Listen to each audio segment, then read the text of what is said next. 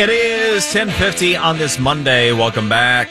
We have Will Altoff with a trending story. Good morning, Will. Good morning, Brian. Florida Department of Emergency Management Director Kevin Guthrie says crews continue to work restoring power. The goal is to get everyone who can receive electricity restored by Sunday. Now, Guthrie says this doesn't include those who live where the electrical grid was completely wiped out. Adding power restoration to those areas will take some time. Currently, about 600,000 customers without power across Florida. Yeah, well, you bring up such a good point about that. And I was actually having a conversation with uh, my family over that way. You know, most of my family's in the Naples area and uh, held up really well. Very fortunate, very blessed, um, this situation as they have been in the past, actually. The undergrounding of the power lines, we've talked about it. The original pilot project for FPL's undergrounding here started here in Miami years ago, but they really have made a lot of progress, and that is helping with so much of this. You know, we're at over two and a half million uh, people without power at the peak. Now, as you mentioned, uh, just over 600,000 in real time. Meanwhile, the death toll continuing to, to rise. And here the latest is our correspondent, Erin Real. Erin, what's the word? Yes. So, you know, with the floodwaters only just beginning to recede, truly the full extent of death the destruction, it's only just coming into view. We are still very much in the search, search and rescue phase of this. We will move on, obviously, to the rebuilding in the days to come. President Biden will be there on Wednesday to assess the damage. What we know for sure right now, well over 700,000 customers still without power. Search and rescue crews are, are, racing to rescue many still stranded on Sanibel Island, Pine Island.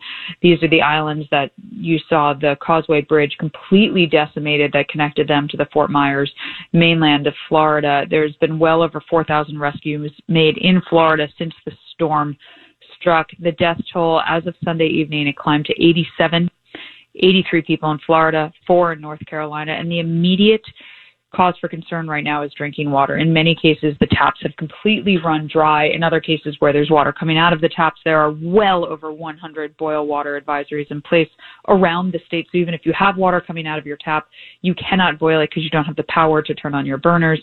It's a big, big issue, and a lot is going to need to be sussed out in the days ahead. But in terms of equating the actual dollar amount for the rebuild, it's still far too early because frankly we don't even know the full extent of the damage as of today. Erin, yeah, I mean you, you raise many good points there, right down to the water. You know, even after the impact of the devastation, we have continued to have water systems that have failed, right down to Lee, Lee County not having any reliable water at this point. We saw the evacuations at the hospitals, Lee Health, the big uh, healthcare uh, provider in, in that area had to, to take all their patients and, and send them outside the area because of, of that water concern. Speaking of water, Erin, you, you mentioned water still hasn't completely receded. Part of what we saw in, in parts of Southwest Florida, a lot of the flood waters from Central Florida draining over that direction, causing yet another round of flooding and uh, additional evacuations that were ordered or at least on a voluntary basis over the weekend. Just remarkable. Precisely. And, you know, not to add insult to injury, but the lack of insurance. And in the Florida counties hit hardest, like Lee County, just decimated in terms of flooding by Hurricane Ian. Apparently, fewer than 20% of the homes in that county had flood insurance, just according to some new data. And experts say that that is going to make the rebuilding even harder and in many cases never happen for some people. You bring up a really good point. And this, Erin, I mean, we're, we're a ways away from this. And we're talking with our CFO, Jimmy Patronis, on Friday, and, and he mentioned that starting today, we're going to see the setting up of uh, what he calls villages. And so for victims, you'll have one stop shop there. You'll have FEMA along with state resources, along with insurance companies that are there to cut sustenance checks. So like basically down payments as they try to figure out what's what just to get people stabilized. And as all that is playing out, then you will get into that next piece, which is the ingest, eh, adjuster phase. And we've come up against this in our state in, in times previous. What caused the damage?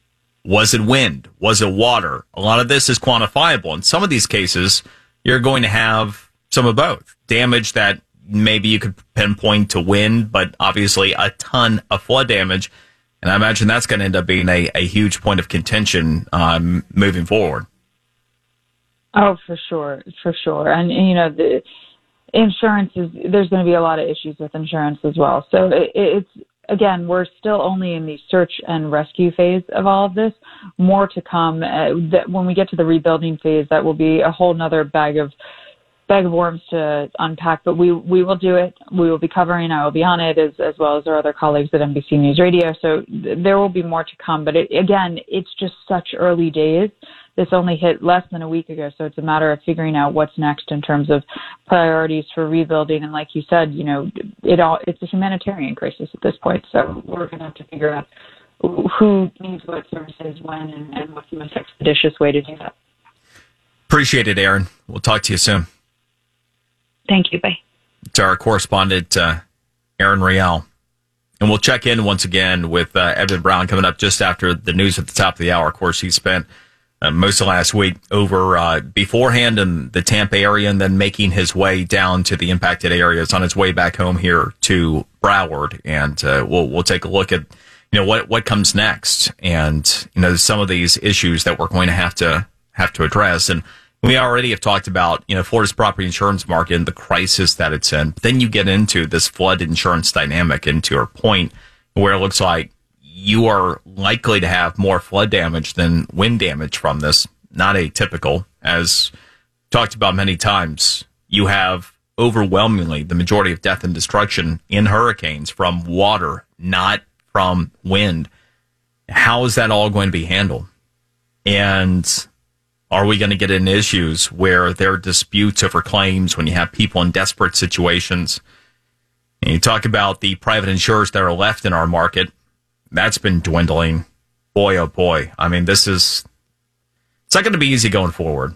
And, you know, we'll need to check in with, uh, Jimmy Patronis probably multiple times to, to, as all that moves forward, gets worked out.